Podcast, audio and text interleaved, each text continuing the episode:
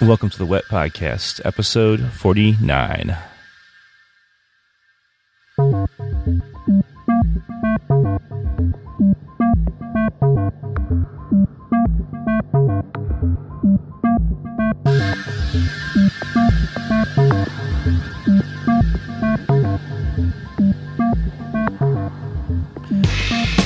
Welcome to the Wet Podcast. I am Eric Marshall, your host.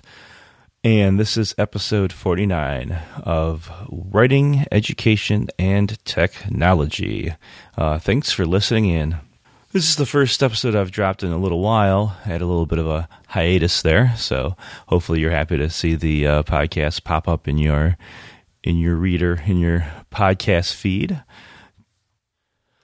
Today's guest is Dr. Robert Skiff, president and founder of Oplerno, which is an online global educational institution. Uh, this is not a online college in the way that you probably think of them already. Um, most of the online colleges you hear of are meant to replicate uh, college in a certain way while uh, mostly scamming the students and underpaying the instructors uh, to a large extent. So, uh, is not that. Oplerno is actually a global educational site that is meant to really radically transform higher education.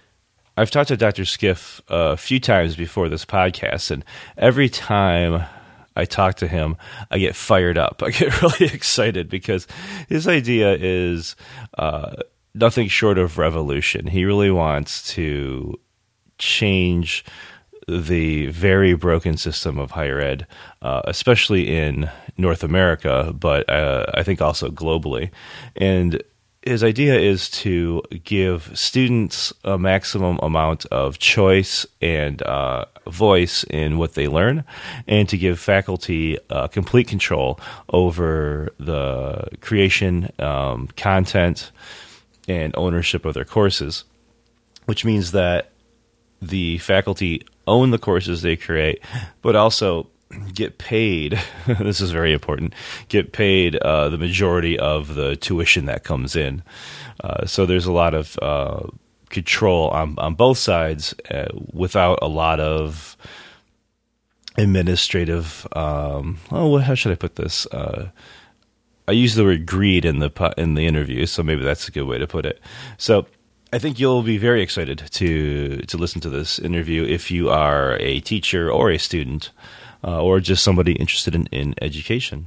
Yeah, and Rob's uh, dissertation is uh, available online. Uh, he's going to be selling it on Amazon for I think it's three bucks, and I'll put a link to that in the show notes. Um, anything we mention in the podcast, you can find in the show notes at thewetpodcast.com. That's thewetpodcast.com.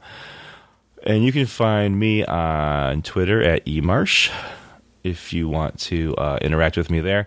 I have a feeling that people will want to give feedback on this episode. Uh, it's pretty incendiary in certain ways, and I think uh, you know some of it might be uh, a bit controversial, maybe. Um, on the other hand, with my audience, you guys, uh, he might be preaching to the choir. I don't know, but you can you can put comments on thewetpodcast.com as well, and I'll also put Rob's contact information up there for you too.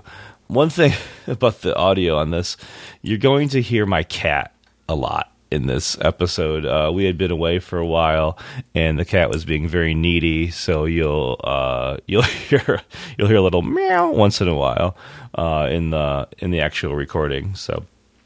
Uh, if you if you're listening at home and you think it's your cat, it's probably not. It's probably my cat. So thanks again for listening, and we'll see you next time. Uh, this is going to be Dr. Robert Skiff and me talking about higher education.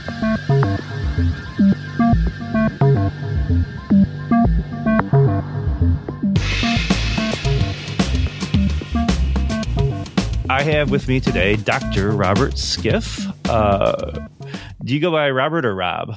Rob's fine. Or um, okay. a lot of my friends also call me just Skiff. Skiff, okay.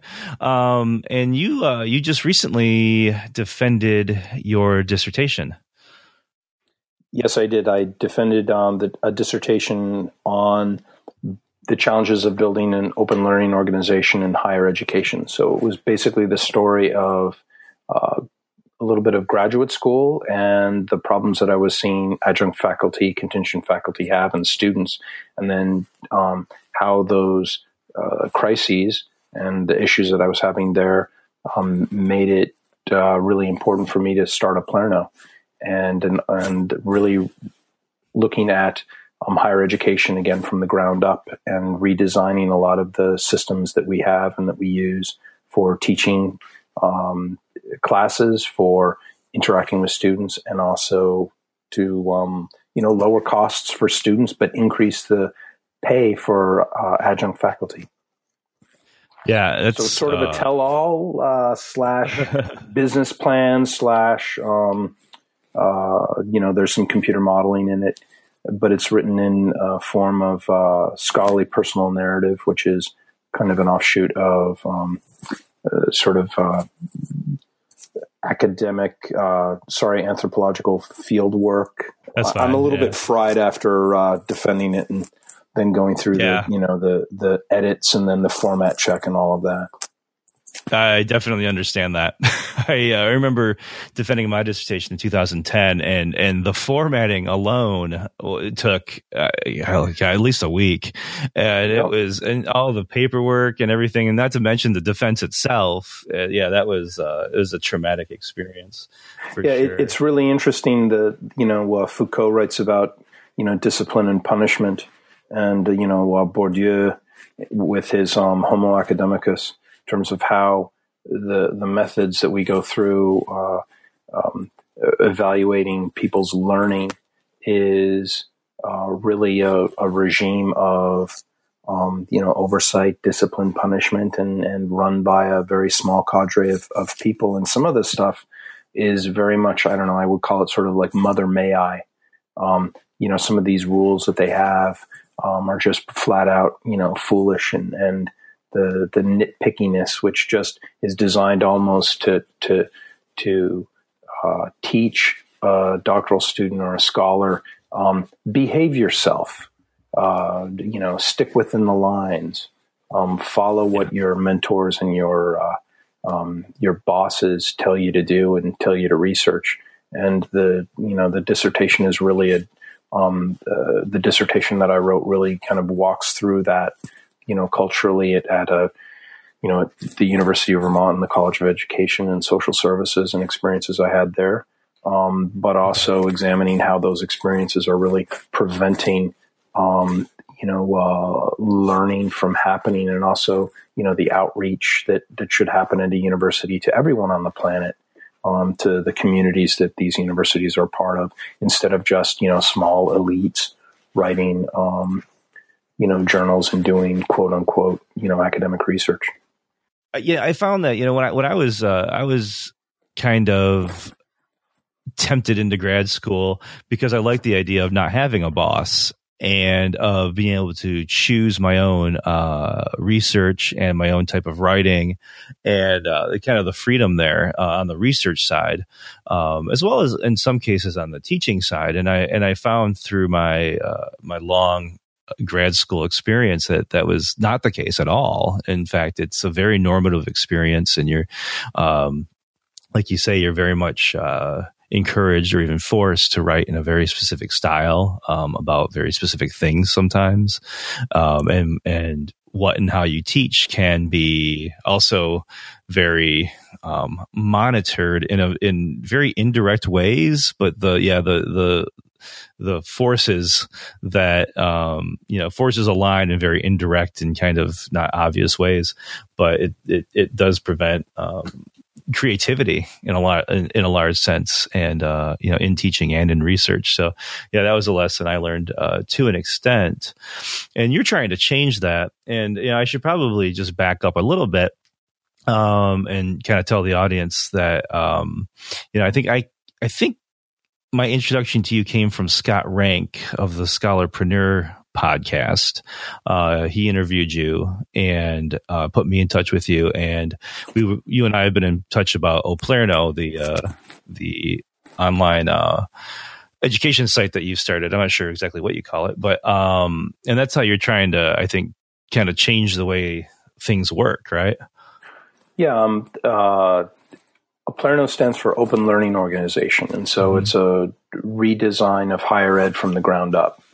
And so, in with Oplerno, what we do is um, we put teachers and students back in the center of things in terms of control and choice. So let's talk a little bit about our faculty. Faculty own all of the IP they create on the with us. We actually sign a contract with faculty and, and sign over all of the courses that they develop on our platform and make it their property. And they're free to take that once they develop it. They could take it to another institution or another organization, but it's really important to make sure that the content creators are the ones that receive the um, profit from what they produce. And faculty also set their cost per student. So a faculty member can charge, you know, we think for a three credit class between $500 and $1,500 for a three credit course is a reasonable rate of pay. And they receive at least 80% of that revenue um, that they generate per student.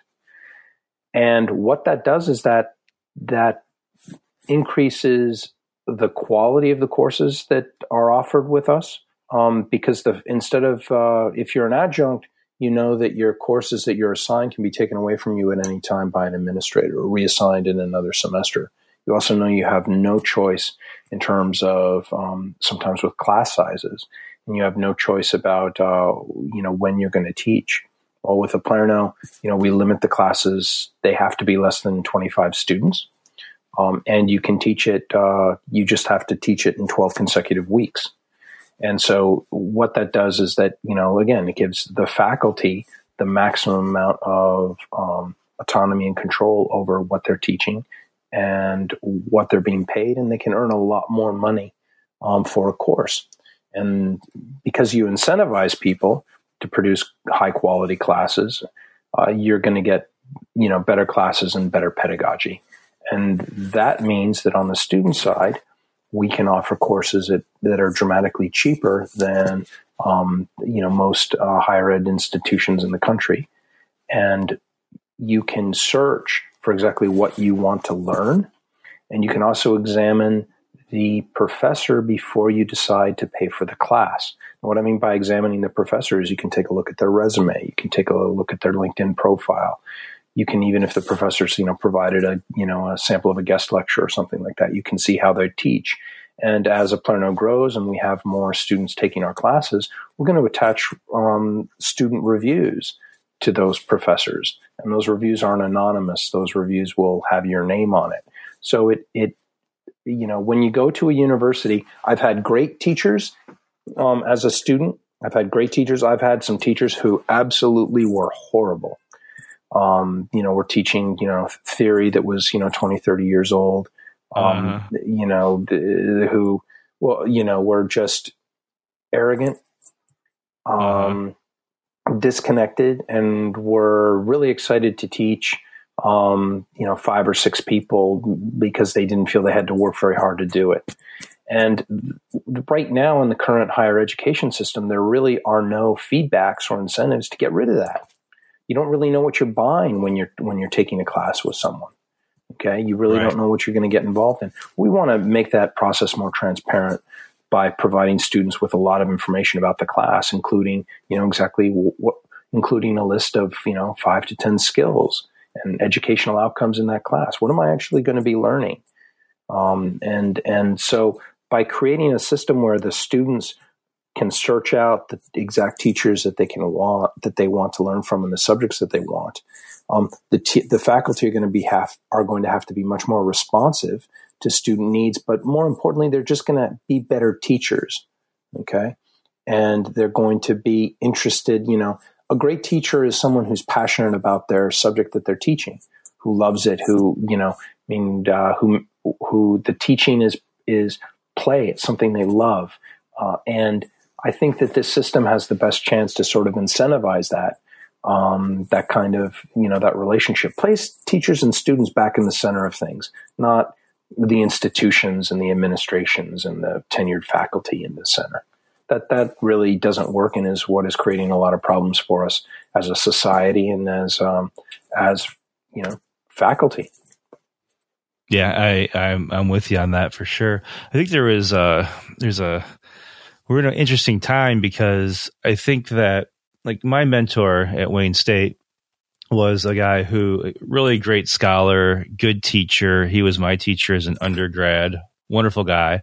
But he he finished his dissertation at a time where um, it was relatively easy to get a tenure track position. Um, you would get hired without having finished your dissertation. You can finish it on the job, you know, things like that. And I think that was kind of um, the norm almost. Uh, but somewhere between then and now we've got this. Uh, some people call it a glut of PhDs. I don't think it's a glut of PhDs. I think it's. Uh, um, I think it's a lot of it's greed and a lot of it's. Yeah, uh, I think know, it's a you know.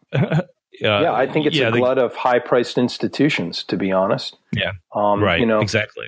And the fact is, um, the fact is that we could all the PhDs right now could go out and be teaching. There are 2 billion people on the planet who want access to higher education that don't have it. Right. Okay. Yeah. Yeah. Um, right. We need to and reach they, those people. Mm-hmm. And um, the current system isn't about that at all. It's, it's really centered around institutional privilege and, you know, extracting the, the maximum amount of money from students and yeah. that needs to end. And to be honest, you know, tenure's gone. I mean, it's dead. It's being propped up by subsidized student loans, and uh, you know, it's not going to be around. You know, we all know it's it's pretty much finished because most institutions are using adjunct faculty to teach anyway. Right. So why are we trying to prop up a, a, the tenure system when the tenure system for 90% of us or more doesn't even exist.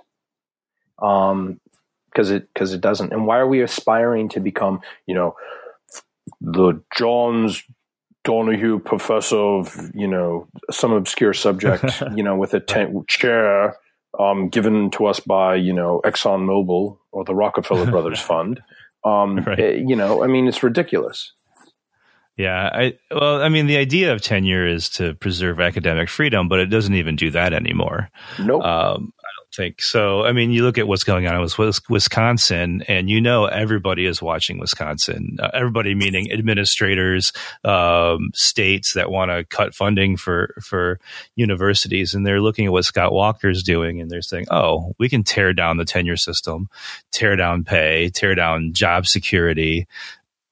Uh, you know, in the same way. It's it's going to be it's you know as Wisconsin goes, I think the rest of the country's going. You know, they're just at the at the forefront of it to a large extent.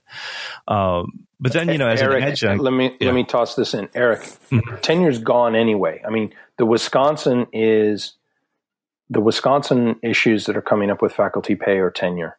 I mean, th- that's the Wisconsin system. Okay, and that's mm-hmm. only a, a set of, of institutions within Wisconsin. It maybe maybe maybe it makes up like ten or twenty percent of the people who are actually working there.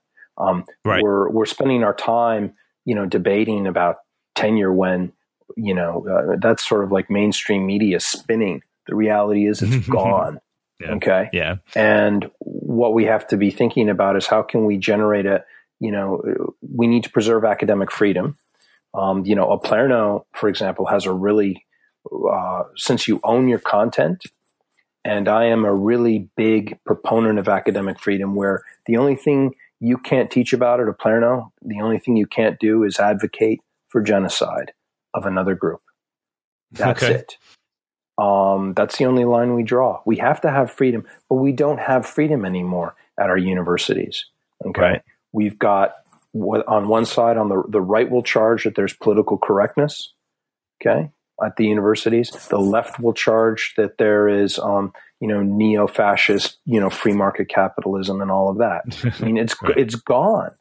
Um, and so the only places where it's going to exist are places that are new spaces, um, generally online, uh, where people can organize their own learning communities in their own open learning organizations and start carving out space um, for that type of freedom to exist because it's gone in large yeah. measure.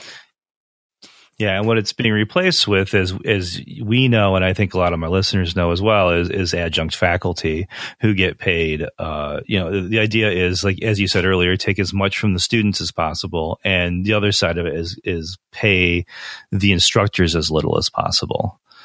Yep. So you have students paying more and more and more. I mean, it's it, the the price has skyrocketed, and teachers getting paid less and less, and that's um, and then you have people like you and me in the middle who uh, who graduated with PhDs in the system going, yeah, I'm going to do this thing. And then yeah, it doesn't exist anymore. And what am I going to do? And what do I, right?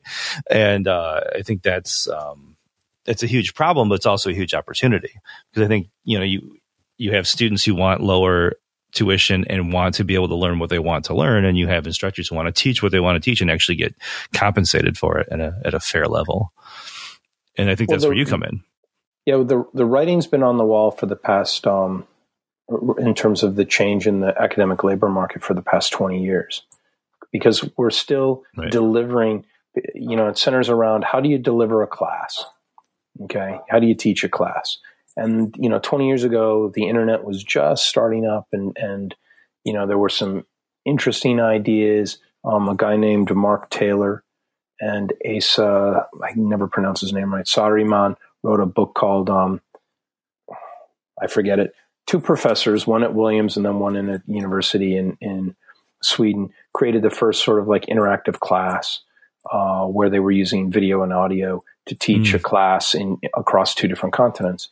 And you know, when I first heard about that, I was like, wow, that's amazing, you know, and knowing Moore's law and we were going to make things smaller. Hey, you know, the the hierarchies of these institutions are going to be under threat. Um, unfortunately, it's just taken a long time for the cost pressures, the costs, and the inefficiencies of our current system to sort of appear.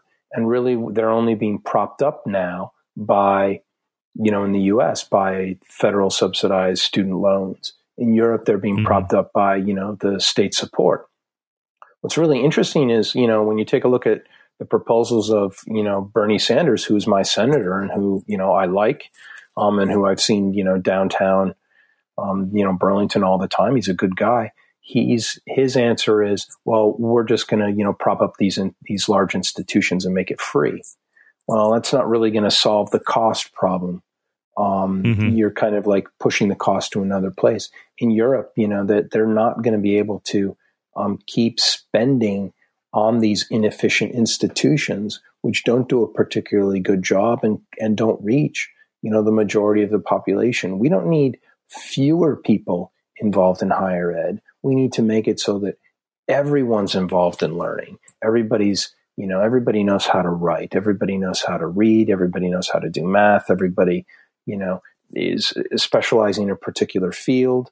Uh, that we have more um, humanities courses, okay, more courses in, you know, Javanese literature, more courses in Sanskrit, more courses in mm. Shakespeare, um, that we've got everybody, you know, tapping into the rich cultural heritage of of the planet and of all the different places on it rather than, you know, watching Honey Boo Boo and, you know, the latest episode of The Bachelor. Right. But, you know, as George Carlin said, Okay. And then the wise philosopher is, I mean, like, you know, a lot of people don't want humanity to be humanity to be smarter.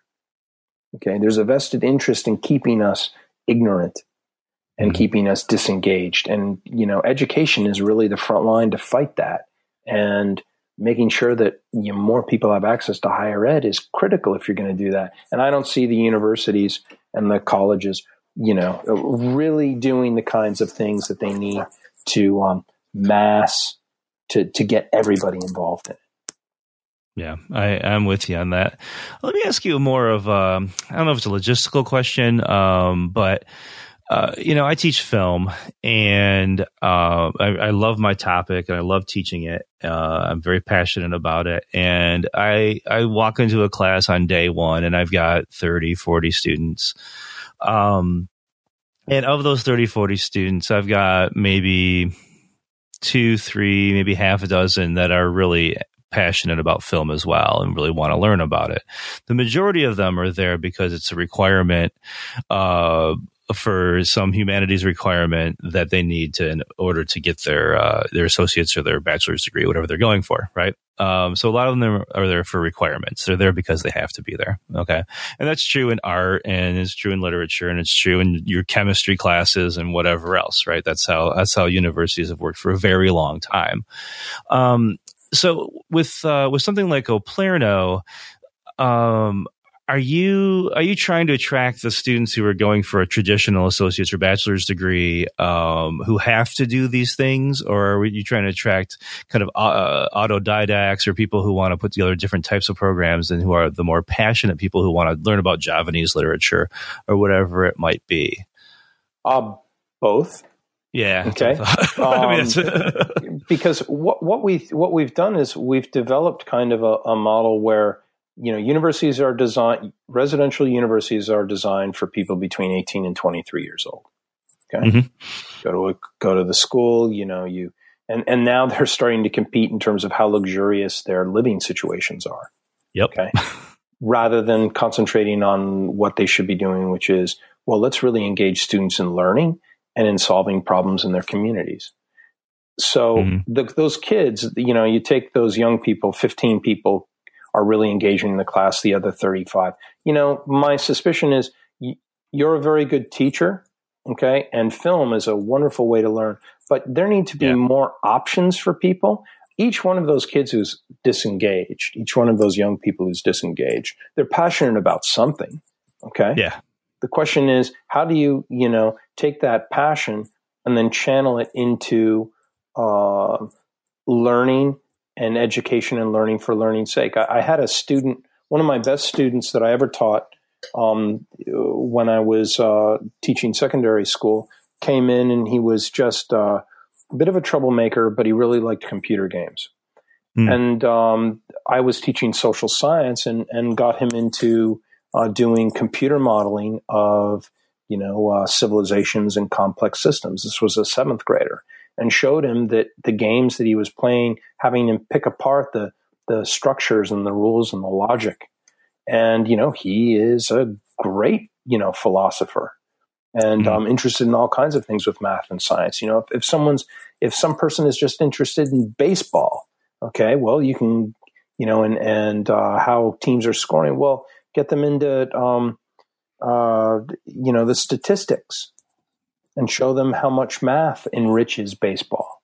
And then from their, you know, interest in baseball, switching to math, they may get involved in, you know, modeling complex systems, which is kind of like baseball. If you're interested yeah, right. in, you know, uh, literature, sorry, if you're interested in, um, you know, television, okay, well, television spins off into literary studies. Um, oh, yeah. It'll spin off into, uh, you know classical philosophy whether you're talking about the greeks the chinese or the or indian philosophy mm-hmm. or the or you know zoroastrianism or the great african um, uh, cultures and such you just have to find the hook and then show them that there's a rich tradition that they can tap into and then mm-hmm. finally you have to show them that all traditions as a human being all the traditions that are on this planet are yours if you want to engage them and that's the kind of renaissance that I that that needs to happen. And that only happens when you have a lot of people who are passionate about their subject, teaching a lot of different kinds of classes and opening things up and creating maximum amount of choice so an individual can weave their way through an education, kind of like Paulo Freire or uh, John mm-hmm. Dewey talked about. Mm-hmm. Yeah, yeah. I think you and I are both big fans of Freire and uh, and bell hooks and, and, this idea of you know kind of turning things inside out almost. You know where the where the students can be the teachers and the and then what you're doing actually applies to the outside world. You know there there is no inside and outside right to a to a large extent. There shouldn't be, um, but with um you know, with uh, going back to the the example of the traditional university, um, you know, a lot of these kids who are in my film classes, the ones that are not passionate when they come in, some of them end up being passionate when they leave, which is great, right? Because you find that hook for some of them at least. Um, but you know, the reason they're there is because they want the piece of paper that says you know, I, I, I'm employable. You know, that's, that's why not all of them, but a lot of them. Right. Um, so how do you, how should I put this? So if you have people like that who, uh, who want an alternative to their expensive, uh, regional university, um, can, uh, can Oplerno offer that or offer part of that uh, to kind of get them there if they're more kind of utilitarian about the whole thing? Sure they can, um, you know, we're trying to expand our partnership with other uh, four year institutions and other institutions of higher learning. We've got a, an agreement with Burlington College, which is uh, local in our area. We're working, you know, I had a great conversation with a group of people in Pakistan um, this week about doing some outreach to the universities there. Um, these, Great. you know, creating alliances and, and, relationships with other universities isn't going to be that hard the more students we attract. Um, right. And it's kind of, you then have to advise the students about that. Now, let's talk about jobs for a second. To be perfect, let's be blunt about where we are in terms yes. of 2016. And yeah. the fact is that higher education has generally educated the, its product, us, for a world that no longer exists. Mm-hmm. Okay most of the people we're going to be spending a lot of time uh, people developing their own jobs you know corporations are going to hire different people but this you know we're in a really tough economic time where if you want economic security you're going to have to create your own gig now in the us mm-hmm. you've got you know structural changes that are happening in terms of manufacturing jobs and service jobs and and you know different people trying to produce new businesses in the um, in the world outside um, you know North America, Europe, Japan, and you know big chunks of China and India, um, the Gulf, etc. Uh, what people need are um, skills and education that allows them to have agency in their own lives to solve their own problems. Um, for the North American market, you're still going to need a degree, but it depends on the discipline you're working with. A bunch of disciplines are kind of starting to abandon the idea that a degree really matters. Okay. Yeah. For example, computer programming, uh, mm-hmm. graphics design, and um, you know, if uh, so, how much of that is going to spill over to other things? Okay, I'm not sure, but I do know that the aspiration to go to Harvard, Yale, or the Ivies I'm, you know, there are really bright people there, but but I'm not sure whether they're going to have the type of impact for the average person, okay, that is going to be that dramatic in terms of education. You know, Harvard's not going to educate another, you know, million people a year. They're going to try to do it through the MOOCs, but those aren't generally very effective. Um, mm-hmm. We've got to look at getting more people more knowledge and more skills so that they can solve the problems in their lives. Degrees, you know, uh, I went to a fancy, you know, okay, cards on the table. I went to Middlebury College as an undergraduate, wonderful school. When I look back, yes, it was a great liberal arts education, but its value was the social network that I became a part of. Oh, okay? sure. I have met people and worked with people all over the planet. And while I love my classmates at Middlebury, um, there is nothing special in terms of about their intellect or skill that I can point to that I haven't met with people who didn't go to didn't go to those kinds of schools. The same thing goes with the Ivies. I think top 1% or 2 or 5% of the institutions in this country are selling a brand and a social network, kind of like selling a a fancy car. Okay? Mm-hmm. A Maybach or a um, Maserati Okay. If your point is to get from A, if the, if your job is to get from point A to point B, almost any good car will do. You don't need to buy the fancy one. you buy the right. fancy one to show off that you have a certain political or economic capital. The fancy uh-huh. ones don't, does not mean that those people are any smarter. Okay. Because they're not. I've met people, I know people from Harvard, MIT, Middlebury, Williams, Berkeley who can't think themselves out of a paper bag. Okay. And I've mm-hmm. met people who went to schools, um, you know, Colorado School of Mines or local community colleges who could, would blow those people away. And so what really is then their value? Okay, what are we really selling and aspiring to? Um, and and I'm not sure that their value proposition means much anymore, other than to the people in that social class who you know it's important to collect the ribbons and um, you know be mm-hmm. part of the posh clubs, um, and that's certainly part of the elite ruling structure in this country. But enough's enough. I'm done with it. I'm sick of this. Yeah. And so is, you know, all the people supporting Bernie in this country are sick of it. Mm-hmm. And all the mm-hmm. people supporting yep. Trump are sick of it too. That's true. Yeah. Yeah, absolutely. So it sounds like I mean you're not just you're not trying to offer an alternative uh, to universities that is kind of the same thing but online. You're, you're trying to to kind of fundamentally change the way education works, higher education yes. works, uh, which which is uh, you know a pretty a pretty lofty goal for sure. But it's a lot different, and I think we, you've kind of already answered what my next question was going to be because you mentioned MOOCs earlier, and I know that a lot of people go, have I, this question. Like, I want to interrupt and go back mm-hmm. though and say that you know and, and challenge you in terms of a lofty goal. Okay the system mm-hmm. is okay, completely sure. yeah. busted. Okay. Mm-hmm. It, it doesn't work anymore. It's being subsidized by fiat currency that's not going to be available forever. Okay. In other words, these subsidized student loans. Um, it is exploitive. It, it exploits adjunct faculty and it exploits families that are putting out all this money to go to these schools. The system is mm-hmm. busted and is falling apart. I don't think it's a lofty goal. I mean, I'm I'm a I'm a pragmatist when it comes to philosophy, but I'm going to call out when the emperor has no clothes. And I think I think if we do our job right and we're patient and we get traction and we do we we remain ethical, that we're going to do a lot of good for people, and we're also going to make a very good living for ourselves and for the, our faculty. And you know okay. that's not lofty. That's just, in my opinion, social justice. Okay. Okay.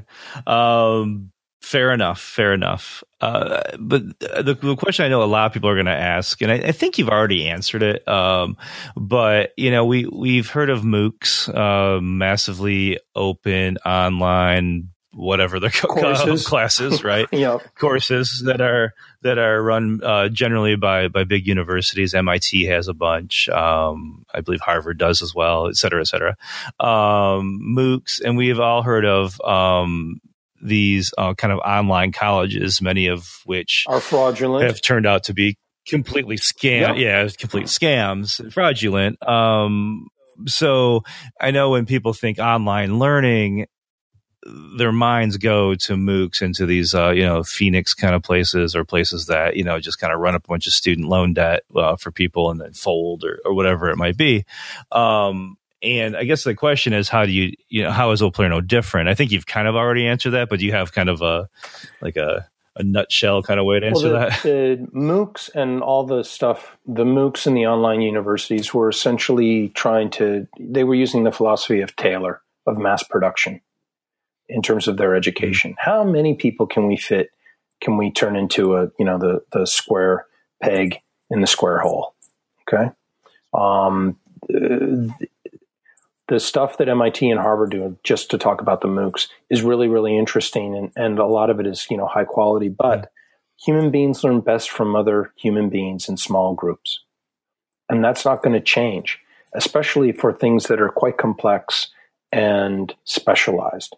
Um, the MOOCs are great for the introductory courses and for you know a general knowledge, but you do need mm-hmm. to develop a mentor, and you do need to have someone who is an expert to answer your questions, and you do need to develop a community of learning. So I, I see MOOCs as sort of the first generation.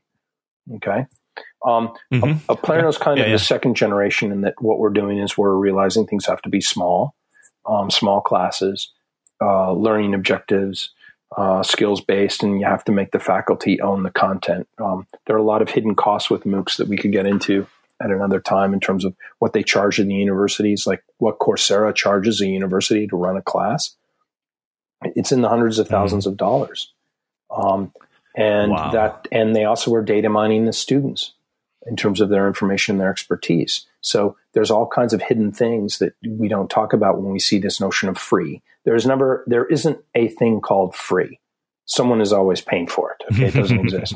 Now, Yeah. the the online universities, what they did is they took the kind of the correspondence course model, okay, and I think initially they they were very interested in, you know, being, um, you know, innovators and good with with education and and ethical, but unfortunately. What they started to do is the same thing that the universities are doing right now. How many students can we get in a class? How can we standardize the interactions? And then how can we jack up the prices? I mean, that's that's what's happening with universities are working with, you know, Pearson's, for example. Um, Pearson's produces content, and Arizona State University, you know, the the darling of, you know, one of the darlings of online education, along with um, Southern New Hampshire. I'm not sure if they use as much Pearson's as um, Arizona State, but you know, they they produce this content. They get as many faculty involved in a class. I mean, sorry, as many students involved in a class, and humans can't. You know, teaching online, you really can only do a great job if the class is under 25. Um, we may even lower the number because I, you know, I've taught online, and I think you really can only have that interaction with 15 and and in the quest for making more and more money and Taylorizing things and the desire they have to own the content and control control control um, and standardize in this old manufacturing model they just absolutely became unethical expensive and low quality. And they are scams. And again those scams in terms of higher ed in terms of these online courses generally the scams were being driven by their desire to pursue these federal, you know, Pell grants or these Stafford unsubsidized loans. Now, I'm not saying you eliminate it, Yep. but when you get government subsidizing industries to this extent, um, you're going to create a lot of corruption. What you have to do is lower prices so everyone can participate and make the make Yeah. the institutions as small as possible so the people so what gets produced and what gets consumed that there's the smallest take from the middleman or woman right. Yeah. Excellent.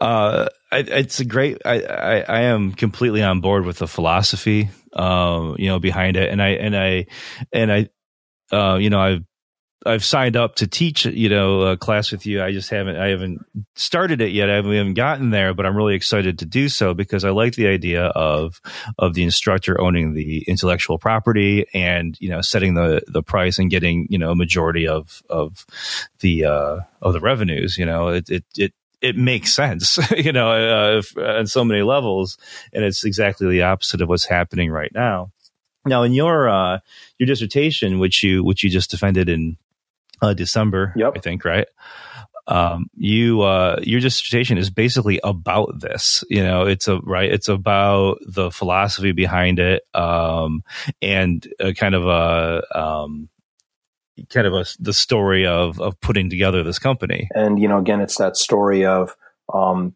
you know going to graduate school and seeing all the different things that were you know really wrong and exploitive about higher ed and then trying to come up with a solution um, that would you know fit the needs of teachers and students and we're going to um, upload it to amazon and you know charge like two dollars for an electronic copy and three dollars It's- if you want an readable. autographed copy an an autographed e-copy um, yeah, I'll send you send my Kindle and you can autograph it or something, right? something along that line. Yeah, but you know, two two bucks. You know, if, if you look at Oplerno, Yeah, what I- we really need though, you know, in terms of there's the story of creating Oplerno. What we need to find is students who are going to, you know, student people who want to learn and who are absolutely disgusted with the system. You know, we're we're good at recruiting faculty, um, and we can do that easy. Yeah, I But bet. now I, I want to find the group of people of students who are just so angry at how they're being exploited, and for them to jump on board and and start, uh, you know, whether it's taking classes, but also telling our faculty, hey, we want to learn about this, this, this, and this, and develop a course for us. Yeah. I- love that idea of the students come and they say, we want to learn about this. And then you have the faculty or you find the faculty who will do that that that makes a lot more sense than saying you know you have to take this this or that. And you know, like you said earlier about uh, professors with 30 year old theories and, and, things like that it makes it makes perfect perfect sense. So it's a matter of finding those students and you can find them globally um, as well which i think is one of the strengths of this. Um, going back to your dissertation real quick um, you know, when people hear dissertation, they think, you know, dense academic uh, work. Uh, but you know, your dissertation is very readable. I mean, you you do quote Marx and Hardt and Negri and Piketty, but you you know you you do that in order to give a good uh, background of what's going on. But it's it's very readable and very it's enjoyable read. And I think that um, uh, putting it up for a couple bucks on Amazon or, or offering it for free is is a great idea. And I think people um, would should should download it, should find it and, and either pay for it or download it because it's really worth reading and it gives, you know, you really do a good job of giving a substantial, um, background of Oplerno and the philosophy behind it. And, and you do a good job of, of defining the problem, you know, and I think that a lot of faculty know the problem, even tenured faculty, a lot of them are sympathetic to what's going on with adjuncts and with contingent faculty. Uh, you know, they're just in a, the privileged position of not having to do anything about it, right? But they're sympathetic. But I think a lot of students don't know that yet. You know, they know it's expensive and they know that a lot of things that they're learning aren't quite uh, relevant to well, them. They've also been socialized. I mean, you know, think about your 18 year old who spent the past mm-hmm. 14 years in an institutional learning facility. Mm-hmm. Okay. Um, and I'm, you know, I'm quoting suicidal tendencies you know tendencies yep. directly. Okay I, you know you think i'm crazy when i went to your schools when i went to your churches when i went to your institutional learning facilities? Um, and and i don't think they know that there is a, a possible better that there is a possible way out. I think the people that know that are fed up with it have dropped out. I mean why would you tolerate if you're a human being why would you tolerate the dehumanization that is occurring in the in the school systems today? You don't. Mm-hmm. You want out. And and the question is whether do you get out in a healthy way or do you get out in an unhealthy way? And I want to find, yeah. you know, um, uh, I'm 47, uh, sorry, 48 years old. Okay. Supposedly still young. Um, but what we really need is the voices of of young people to start absolutely criticizing and tearing down intellectually um, the current higher ed institutional framework that we live under. Um, they need to get angry. That's the first, I think, step. You've got to get pissed off and say, I'm not going to take it anymore.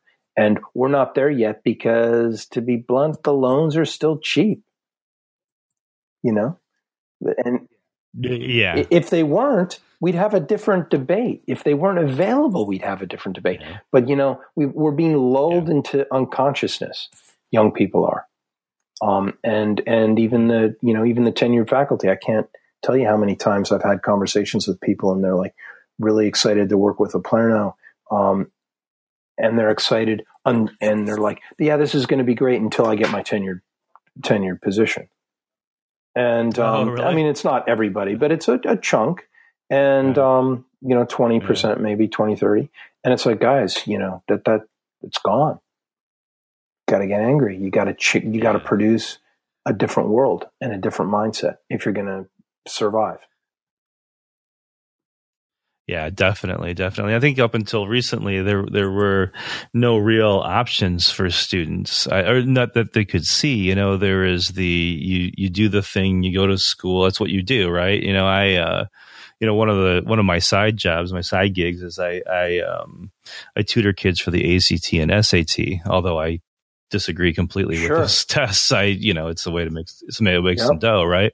And it's and I don't generally talk to kids a lot about like where they want to go or why they want to go there, but there are a couple here and there. I'll say, you know, have you, you know, considered not going to college. You know, there, you know, you could, you know, you could travel the world for a year or two on what you're going to pay in tuition at U of M, you know, University yep. of Michigan or whatever, you know, like, but, but there's no, it was either, I think for a long time, it was either you, you go to college and that's your only option. And now you have these, um, like the Peter Thiels or Thiels of the world who are like, oh, drop out of school. College is stupid. I'll give you a hundred. I don't think that's the right yeah, thing and, either. But, I'll give you a hundred grand to drop out of school and start your own company. You know? But he's only taking 35 I mean, students or, or 70 students. So right. is that, that's not a solution. Yeah. You know, that's a, that's, that's an advertisement for, for Peter Thiel. Yeah. You know, Right, exactly. And I think that once, like you said, once the crisis, once it gets to, and we're at a crisis point, I think. And it's just a matter of, I think when people begin to realize it, students begin to realize that they're going to say, well, I want to learn something. I want to have credentials. I want to have the experience and, and knowledge that I need to, to do whatever it is I want to do. But college is too expensive and time consuming and dropping out is just stupid. Right. And I think that's what you're saying is what needs to happen. They need to come in and say, this, this doesn't work. I don't want to do this. I need another option. And, and, and that's, I think that where you're trying to head. And, and to be honest, I mean, it's really tough to compete against the, for right now, it's tough to compete against the sort of, how do I put this? The 18 to 23 year old